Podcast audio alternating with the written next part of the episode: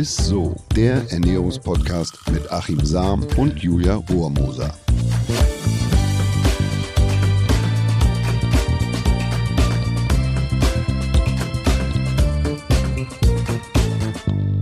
Halli, hallo und herzlich willkommen. Ihr hört Isso, dem Ernährungspodcast mit mir, der Julia Rohrmoser, und mit meinem absolut Lieblingsernährungswissenschaftler, dem Achim Fahm.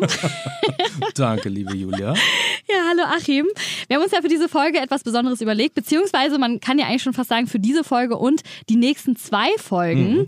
Da haben wir uns nämlich ausgedacht, wir machen so eine kleine Reihe zu den besten Food-Hacks. Also wie holt ihr das Beste aus euren Lebensmitteln heraus? Da gibt es ja schon mega viele Ernährungsmythen, oder? Ja, absolut. Aber ich muss ganz ehrlich sagen, zu dieser Folge und zu den nächsten Folgen hat mich tatsächlich ein Kollege inspiriert, nämlich James Wong.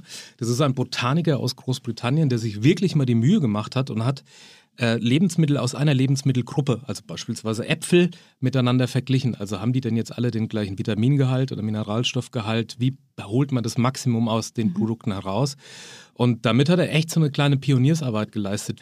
Und das hat uns tatsächlich für diese Folgen da inspiriert, da was rauszuziehen. Ich habe selber noch was dazugeholt, quasi an Facts. Ja. Oh, dann wird das ja eine bunte und aufregende Folge. Hast du denn mal so ganz am Anfang jetzt so ein paar Ernährungsmythen, also so Beispiele dafür für uns? Nee, ich kann mich ja grundsätzlich nicht freisprechen, dass ich auch quasi schon Bücher geschrieben habe, wo ich jetzt gemerkt habe, das ist eigentlich überholt. Tatsächlich, wie beispielsweise Obst und Gemüse ist roh gegessen am gesündesten. Also die klassische Rohkost. Ja. Das haben wir ja alle gelernt, dass man Lebensmittel also schonend behandeln soll, weil mit jedem Zubereitungsschritt ja immer wertvolle Inhaltsstoffe verloren gehen. Aber das ist nicht immer so, denn es gibt viele Lebensmittel, wo das Erhitzen, also ich habe das ja in der ersten Folge schon mal mit dem Feuer erwähnt, weil durch das Erhitzen werden Lebensmittel für uns A, bekömmlich und B, also verwertbar und B, holen wir auch das Maximum sozusagen an Inhaltsstoffen auch heraus. Also es ist nicht bei allen Lebensmitteln gültig, dass man sagt, roh ist gleich besser. Beispielsweise erhöht sich der Vitamin A-Gehalt von Spinat um das 3-fache, wenn man ihn dünstet. Tatsächlich. Oder es erhöht sich der Gehalt an wertvollen Mikronährstoffen auf das 5-fache zu frischem Spinat, wenn man den vorher dünstet. Ne? Also wenn man jetzt quasi einen Salat macht mit Babyspinat, dann würde ich empfehlen, dass man den vorher einmal durch die Pfanne zieht oder so kurz in Butter schwenkt. Dann hat er schon das 5-fache tatsächlich an Gehalt von guten Inhaltsstoffen im Vergleich zu dem frischen Spinat. Und das Erhitzen, das tut auch übrigens Karotten gut oder Winterkürbissen, Tomaten, Süßkartoffeln und so. Ja. Karotten, Tomaten und so Babyspinat, super. Da habe ich meinen Salat bis jetzt auf jeden Fall immer falsch in Anführungsstrichen gegessen. Nee, nicht falsch gegessen, der ist aber ja auch so gesund. Ne? Das darf man. Das ist, darum geht es eigentlich gar nicht, sondern es geht darum, wie man das Maximum rausholt und auch mit so Mythen mal aufräumt. Aber um so eins nach dem anderen. Bei dem Spinat noch eine Sache dazu. Aber wenn der einmal gekocht ist, würde ich ihn nicht mehr erhitzen. Das heißt also einmal erhitzen, dann nicht wieder, weil dabei können Bakterien das Nitrat in giftiges Nitrit umwandeln. Deshalb soll man Spinat eigentlich nicht nochmal erhitzen. Also das ist ein Mythos. Ein anderer ist beispielsweise, je länger man Obst und Gemüse lagert, umso mehr gesunde Inhaltsstoffe gehen verloren. Auch das hört man ja immer wieder. Ne? Das hat meine Mutti damals immer gesagt. Julia, such dir mal den frischesten davon aus, weil der ist direkt geerntet worden und der hat wahrscheinlich am meisten Vitamine. Das hat meine Mama damals gesagt. Ja, auch das stimmt nicht immer. Also Obst und Gemüse reift nach der Ernte weiter und entwickelt Schutzstoffe, die uns wiederum gut tun. Also legt man Äpfel beispielsweise auf ein helles Fensterbrett, dann bilden sich durch die UV-Strahlen, also durch die Sonneneinstrahlung in der Schale, schützende Polyphenole und Vitamin C. Also nur nochmal, das ist quasi ein Schutz. Die Pflanze will sich schützen vor der UV-Strahlung, bildet sekundäre Pflanzenstoffe aus, die uns wiederum zugutekommen. Und weil ich gerade sage, hier sekundäre Pflanzenstoffe, Polyphenole, was ist das überhaupt? Wollte ich gerade fragen. Also heute kommen wahrscheinlich noch mehr solche Begriffe aus der Ernährungswissenschaft und die ich dann immer gleich versuche zu erklären oder du hackst einfach ein. Also Polyphenole gehören zur großen Gruppe der sekundären Pflanzenstoffe. Das sind Substanzen, die Pflanzen beispielsweise als Schutz bilden. Ne? Also wie so ein Abwehrschirm. Und die Gattung von Nährstoffen ist zwar für uns nicht essentiell, also wie bestimmte Fette beispielsweise oder auch Vitamine, Aber sie haben große gesundheitliche Vorteile, das wissen wir heute. Und so auch die Polyphenole, die in der Apfelschale gebildet werden und da schützt sich der Apfel sozusagen vor der UV-Strahlung. Bei Tomaten, die erkennen, das ist total verrückt, Tomaten erkennen, wenn sie vom Strauch gepflückt oder gerupft werden. Was meinst du mit erkennen? Ja, die spüren das sozusagen und dann bilden die auch diese Schutzstoffe aus. Mhm. Lagert man die dann, also nicht im Kühlschrank, sondern über 10 Grad, also bei Zimmertemperatur, dann steigt der Lykopingehalt. Also das sind Schutzstoffe in der Tomate. Okay. Und das ist auch ein sekundärer Pflanzenstoff und dann bildet die das aus. Sozusagen in diesem Schutzprozess vor dem Verderb, da strotzen die Produkte eigentlich nur so vor gesunder Inhaltsstoffe. Ne? Perfekt. Ich freue mich jetzt auf jeden Fall schon auf die paar Tipps und Tricks, die du für uns gleich mal rausholen willst. Also vielleicht kann ich da beim nächsten Kochabend wieder bei meinen Freunden so ein bisschen punkten. Kann ich ja sowieso jetzt schon bei Folge 24. Das habe ich schon gesehen, dass du das immer machst und dich als Ernährungsexperte aus. Bin ich ja jetzt schon so halb, würde ich sagen. Gib mir noch 25 Folgen mehr und dann kriege ich auch einen Titel. Und dann kriegst du von mir das goldene Ernährungswissenschaftsdiplom oder so. Ja. Auf jeden Fall haben wir uns ja jetzt gedacht, dass wir mal über Lebensmittel sprechen, die wir gerne mal in den Salat packen. Ne? Wir starten, würde ich mal sagen, weil du ja gerade die ganze Zeit schon von den Tomaten geredet hast. Ich würde einfach mal sagen, wir starten genau mit den Tomaten. Auf was muss man denn da so achten? Also da gibt es echt ein paar ganz coole Tipps. Je kleiner beispielsweise die Tomate, umso höher ist im Verhältnis ihr Gehalt an Lykopin. Mhm. Also die Mini-Tomaten enthalten beispielsweise 30% mehr Lykopin als Kirschtomaten. Das sind ja auch die kleinen. Und es gibt die ganz kleinen, die enthalten schon 30% mehr. Das liegt daran, dass die Inhaltsstoffe überwiegend in der Schale sitzen, wie bei vielem Obst und bei vielem Gemüse. Also in der Haut. Mhm. Und davon haben die ganz kleinen im Verhältnis schlichtweg mehr. Ja, so muss man das sehen. Also der Lykopingehalt verdoppelt sich, auch wenn man Tomaten 1 bis 2 Wochen bei Zimmertemperatur lagert. Also Tomaten gehören nicht in den Kühlschrank. Okay, aber Achim, dann sind die ja nicht mehr so knackig, aber, oder? Naja, was heißt nicht mehr so knackig? Die ganz kleinen, also du sollst ja nicht essen, wenn die verdorben sind. Ne? Okay. Die sollen auch nicht schimmelig sein, obwohl man dazu sagen muss, dass der höchste Gehalt meistens in den Produkten steht, kurz vor dem Verderb. Weil da haben die am meisten Schutzstoffe ausgebildet. Also bei der Tomate ist es sehr ähnlich. Die stellt man, auch da kannst du durch das Erhitzen, das wäre jetzt der nächste Punkt, den ich sagen würde, die Tomate will sich schützen, vor dem Tod. Und dann bildet die quasi, dann schüttet die alles aus und produziert, was geht. Das ist eine chemische Reaktion. Und diese Stoffe kommen uns wiederum zugute. Und deshalb ist es gut, wenn man die eben lagert. Du sollst sie natürlich noch genießen können, aber ein paar Tage und dann das merkst du ja selber. Du kannst, wenn du die Tomaten in den Kühlschrank stellst, sind die relativ schnell matschig. Ja, stimmt. Und wenn du die draußen hinstellst, dann kannst du die eigentlich eine Weile stehen lassen. Dann gehen die gar nicht so schnell kaputt. Ne? Muss ich vielleicht auch tatsächlich mal testen, das mit den Tomaten draußen hinstellen. Ich vertraue dem Ganzen aber nicht, weil ich immer Angst habe, dass sie so matschig werden. Nee, also das probier's mal aus. Was auch interessant ist, beim Erhitzen, also beim Kochen an sich, erhöht sich der Lykopingehalt. Also wenn man sie 30 Minuten gart, das muss man sich mal vorstellen, verdoppelt sich bereits der Lykopingehalt. Und wenn Tomaten richtig eingekocht werden, also beispielsweise so, wie man es bei Dosentomaten macht oder für eine klassische Tomatensoße, eine italienische, da ist die Lykopinmenge sogar um das 16-fache erhöht, als bei vergleichbarer Menge frischer Tomaten. Ne? Oh, okay. Also das ist auch eigentlich, ich finde es sensationell und das gleiche und fast so eine Alchemie in der Ernährung, wenn man von diesen Werten, also das gleiche Produkt hat plötzlich 16 mal mehr sekundäre Pflanzenstoffe als das gleiche Produkt sozusagen im Rohzustand. Und wenn man jetzt noch einen Esslöffel Olivenöl zu einer Menge von etwa 300 Gramm gekochten Tomaten gibt, dann lassen sich die Lykopine viel besser aufnehmen und absorbieren. Also um das 3-fache ist die Absorption erhöht quasi in den Organismus. Also krass, einfach in die Soße ein bisschen Olivenöl mit dazu oder wenn man jetzt Tomaten einkocht, wenn man so...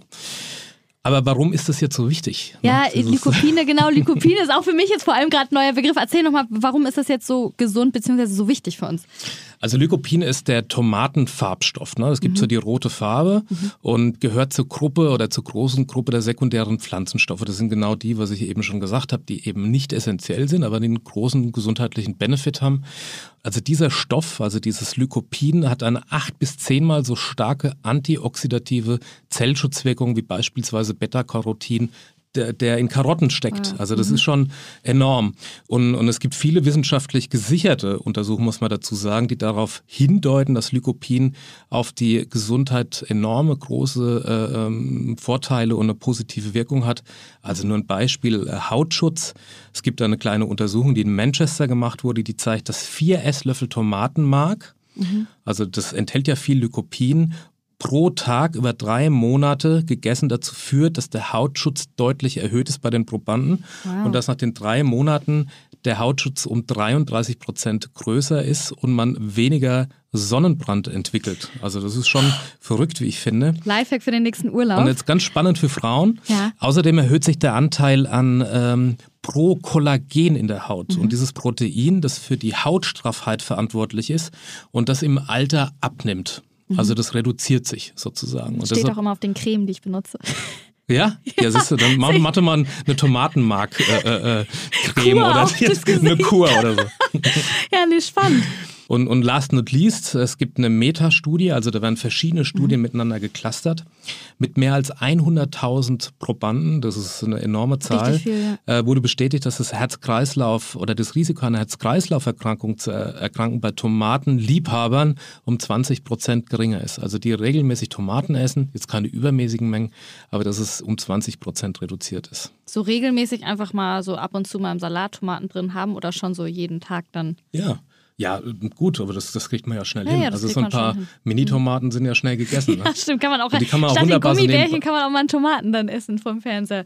Die kannst du auch so nebenbei weghapsen, so ja, irgendwie, wie man das sonst mit halt Smarties macht oder so. Genau. Ja, cool. Also Tomaten, richtige Wundermittel auf jeden Fall. Spannend. Ich bin ja auch jemand, ich mache gerne so Pilze auch zum Beispiel in meinen Salat rein und deswegen kommen wir jetzt auch schon zum nächsten Lebensmittel. Was muss man denn bei Pilzen beachten? Da gibt es einen sensationellen, oder sagen wir mal einen super Trick. Es ist ja nicht einfach, Vitamin D aufzunehmen mit der Ernährung und gerade jetzt, wo wir nicht viel Sonne haben, also wir kommen aus dem Winter-Lockdown, wir kommen nicht viel raus. Also das Sonnenlicht hat ja die Fähigkeit, Vitamin D zu produzieren. Schaffen wir nicht unbedingt mit der Ernährung und deshalb ist es gut, wenn man so einen Trick hat, wie beispielsweise bei den Pilzen. Man kann die nämlich in absolute Vitamin-D-Bomben verwandeln, indem man frisch gekaufte Pilze für 1 bis 2 Stunden auf eine sonnige Fensterbank legt. Ach Quatsch. Und, ja, das ist echt unglaublich, weil dann schießt der Vitamin-D-Gehalt also also wirklich in ungeahnte Höhen. Das ist ja crazy. Ich habe noch nie was von gehört. Ist natürlich immer im Norden ein bisschen schwierig, so ein sonniges Plätzchen zu finden, aber also esse ich jetzt Pilze nur noch, wenn ein sonniger Tag ist. Das reicht sogar, wenn du das auf eine helle, wenn du die Pilze auf eine helle Fensterbank legst, Mittag halt ein bisschen länger sozusagen, bevor du sie isst. Und dann entwickeln die auch, ne? Dann haben die werden fast Licht oder lichtarm oder ohne Lichtquelle gezüchtet. Und dann haben die natürlich so einen Lichtbedarf und wenn sie das kriegen, schützen sie sich gleichzeitig wieder vor dem UV-Licht und strotzen dann und bilden wahnsinnig viel Vitamin D als Schutzstoff aus. Und da gibt es eine unfassbare Untersuchung, wie ich finde. Nämlich, die haben in Pennsylvania, an der Penn State, haben sie Pilze, kurz beschossen sozusagen nur mit UV-Licht, 1 Sekunde, und da haben die festgestellt, dass da die Dosis an, das muss man sich mal überlegen, an Vitamin D um das 1000-fache der empfohlenen Tagesdosis angestiegen ist. Nee, also nur weil man die Pilze jetzt auf eine helle Fensterbank... Also die haben die mit einer UV-Lampe beschossen, kurz, aber nur 1 Sekunde. Das ist ja crazy. Und dann löste so eine Reaktion aus, dass die Pilze jetzt nicht die 1000-fache Menge an Vitamin D haben, sondern die 1000-fache Menge der Tagesdosis an der empfohlenen Menge an Vitamin D pro Tag. Das ist ja spannend. Cool. Okay, dann weiß ich jetzt auch. Also Pilze einfach mal so ein bisschen auf die Fensterbank legen. Was mal, Achim, ey, ab heute oder im Solarium. Tag. Kannst du einfach mal mit, wenn die wieder offen haben, nimmst du einfach die Pilze und heute im Solarium. Und die fragen sich so, was macht sie mit so Säcken voller Pilzen da? Ja, richtig cool. So, natürlich besteht der Salat aus mehreren Zutaten, nicht nur aus Pilzen und Tomaten. Deswegen kommen wir mal zum Blattgemüse. Also zum Beispiel, es gibt ja Romana, Spinat, Salat, Rucola. Welcher enthält denn zum Beispiel am meisten gesunde Inhaltsstoffe? Also ganz grundsätzlich kann man sagen, je dunkler der Salat, umso mehr Vitamine, Mineralien und sekundäre Pflanzenstoffe enthält er, also als die helleren Sorten. Als Beispiel, man müsste 5 Portionen Eisbergsalat essen, um auf die gleiche Menge an Folsäure und Vitamin K zu kommen wie, beim Romana-Salat. Und um auf die gleiche Menge an Vitamin A zu kommen, müsste ich so die 20-fache Menge an Eisbergsalat essen, um auf die Menge von einer Portion Romana-Salat zu kommen. Den ganzen Kochtopf-Salat essen. Wirklich. Also das kann es schon ausmachen in einer Pflanzengattung, ne? Und der Oberknaller, der tiefrote Lollo Rosso, ist ja fast ein Zungenbrecher, Lollo Rosso, der enthält 690 Mal mehr Polyphenole als der Eisbergsalat. Was? Man kann sich aber auch merken, nicht nur je dunkler die Salatsorte, sondern auch je loser die Blätter, umso höher ist der Gehalt an wertvollen Mikronährstoffen. Okay. Das ist auch ganz spannend, wie ich finde, weil es schlichtweg daran liegt, dass auch hier das Sonnensolarium sozusagen für die Produktion von Abwehrstoffen sorgt. Also die äußeren, loseren Blätter enthalten fast doppelt so viele Antioxidantien und dreimal so viele Antioxidantien als in den tieferen Blattschichten, ne? Also wenn du ins Innere gehst, als die helleren Blätter und im Herzen des Salatkopfes sozusagen. Ist ja witzig, weil theoretisch schneidet man ja fast diese oberen immer weg, ja, weil man total immer denkt, dass die so am lapprigsten sind und ich esse eigentlich immer nur das innen drin, sage ich mal. Ja. Und no worries, ganz wichtig, Salatherzen und Köpfe, die soll man brechen. Normalerweise heißt es ja immer, Herzen soll man nicht brechen. Aber Salatherzen und Köpfe, die kannst du richtig brechen, sogar die kannst du zermetzeln, zerschnippeln, denn durch das Verwunden, also wenn man die so choppt, in Amerika also so chopped Salad, dann bilden sich Wundstellen und da bilden sich wiederum Antioxidantien. Das heißt, der Salat versucht sich zu schützen vor dieser Verwundung, die man ihm zugefügt hat. Und wenn du den also klein hackst und danach verpackt über Nacht in den Kühlschrank legst, dann ist der Gehalt an Polyphenolen am Tag dann nach um 50% erhöht. Das heißt also auch, diese Salate, die schon vorgeschnippelt sind, die sind gar nicht so schlecht, wie man denkt. Und das denkt man immer zu. Ich dachte immer, dass diese fertigen Salate einfach komplett ungesünder sind. Und dann nimmt man sich immer den frischesten Salat aus der Theke. Das ist das ist echt hochspannend. Kann man sich ja so einen richtigen Wundersalat eigentlich zusammenmixen jetzt durch die ganzen Tipps. Fehlt noch was. Ja, fehlt auch noch was. Und zwar würde mich jetzt noch die Zwiebel interessieren und der Knoblauch. Was gibt's da? Also ganz kurz und knackig sozusagen. Nimm rote Zwiebeln. Die haben bis zu 100-mal mehr Polyphenole als die helleren. Also auch eine Gruppe. Die dunkleren sind auch da besser, mehr Farbstoffe. So kann man das eigentlich immer sehen. Je mehr Farbe drin ist in einem Produkt beziehungsweise in Obst und Gemüse, umso mehr sekundäre Pflanzenstoffe stecken da drin. Und wenn du anfängst zu kochen, du bereitest dir was zu, dann würde ich immer mit dem Zwiebelschneiden und dem Knoblauchschneiden anfangen. Und dann erst den Rest machen und dazwischen die Zwiebel und den Knoblauch einfach so ein bisschen ruhen und stehen lassen. Also wenn du den Rest machst, da gibst du dem Knoblauch und den Zwiebeln quasi Zeit, um diese gesunden Inhaltsstoffe zu entwickeln, also diese chemischen Prozesse einzuleiten.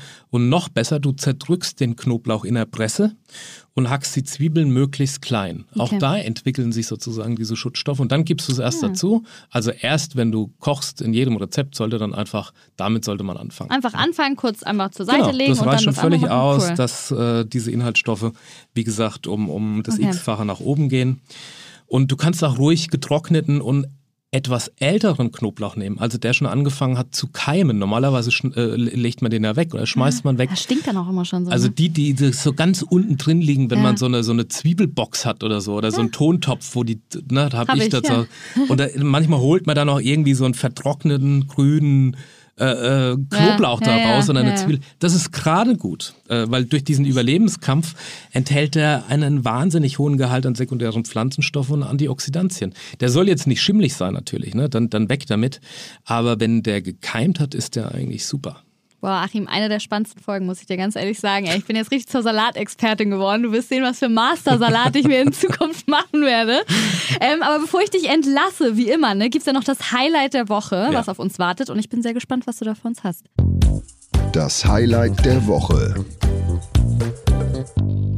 Ketchup tatsächlich ist ja auch immer sowas, wo man sagt, oh Gott, nee, Ketchup. Aber Ketchup ist super, weil man sieht durch diese rote Farbe, das macht ja das Produkt Tomate, da ist eben noch dieses Lycopin voll da. Also es hat ein maximales Gesundheitspotenzial sozusagen, ist wunderbar selbst gemacht. Kann ich einmal kurz runterbeten, man nimmt 200 Gramm Tomatenmark, also 100% Tomaten sozusagen, ist auch super gesund. Man nimmt eine 3/4 Tasse Wasser, 2 Esslöffel Essig. Da kann man auch einen Apfelessig nehmen, ist ein bisschen fruchtiger. Mhm. Da nimmt man etwas, wenn man Süße braucht, ein bisschen Honig dazu.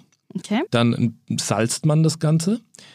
Die gehackte Zwiebel, die man am Anfang gehackt hat, gibt man dazu. Ein bisschen Piment kann man dazu geben und ein bisschen Gewürznelke. Ja. Und wenn man es etwas schärfer macht, dann einfach ein bisschen Chili dazu. Und dann hat man eigentlich wirklich eine wahnsinnig gesunde Beilage, Dip oder wie auch immer. Es kommt natürlich drauf an, was du da rein dippst, ne? Wenn du die Chips, die Nachos irgendwie reinhängst. Ja, das ist das Problem wahrscheinlich. Ja. Ja. Aber das ist ein tolles Produkt. Sogar mit einem kleinen Rezept sind wir heute hier rausgegangen. Also ich kann es nochmal versuchen, wirklich ganz, ganz grob zusammenzufassen. Bei den Tomaten ist natürlich bei mir kleben geblieben, je kleiner, desto mehr gute Inhaltsstoffe. Und auch warm gemachte Tomaten sind einfach in Anführungsstrichen, naja, gesünder kann man ja nicht sagen, aber die haben mehr bessere Stoffe. Viel oder? Mehr. Ja, viel mehr bessere Stoffe. Dann bei Pilzen, den Trick liebe ich ja jetzt schon, einfach mal auf die sonnige Fensterbank packen für 1-2 Stunden, bevor man sie isst. Das sind dann richtige Vitamin D-Bomben. Und beim Salat Lollo Rosso, gut, dass ich den Namen noch behalten habe. Wie die Franken sagen, Lollo Rosso. Lollo Rosso ist besonders gut wegen der roten Blätter, die da drin sind. Und ja, bei roten Zwiebeln sind auch die roten Zwiebeln eigentlich so die am meisten wertvolle Antioxidantien haben. Lass mal das eigentlich weg. Oder? So, eigentlich sind die. Ja. Ja, das sind so die Sachen, die kleben geblieben sind. Was sagst du? Wunderbar, ich bin gespannt. Was bis zum nächsten Mal? Ich werde dir mal ein Bild von meinem Salat zeigen, Achim. Bitte. Ja, das war's dann auch schon wieder. Hat wie immer sehr, sehr viel Spaß gemacht. Wir hoffen, euch hat's auch Spaß gemacht beim Zuhören und ihr habt jetzt auch wieder eine Menge mitgenommen. Lasst uns gerne auch mal so eine kleine nette Bewertung bei Apple Podcasts da und abonniert uns, damit ihr keine neue Folge verpasst natürlich. Und wie immer, wenn ihr Fragen habt, ne, schreibt uns gerne über Instagram und Facebook oder schreibt eine Mail an isso@edeka.de. Ciao. Tschüss. Dieser Podcast wird euch präsentiert von Edeka. Wir lieben Lebensmittel.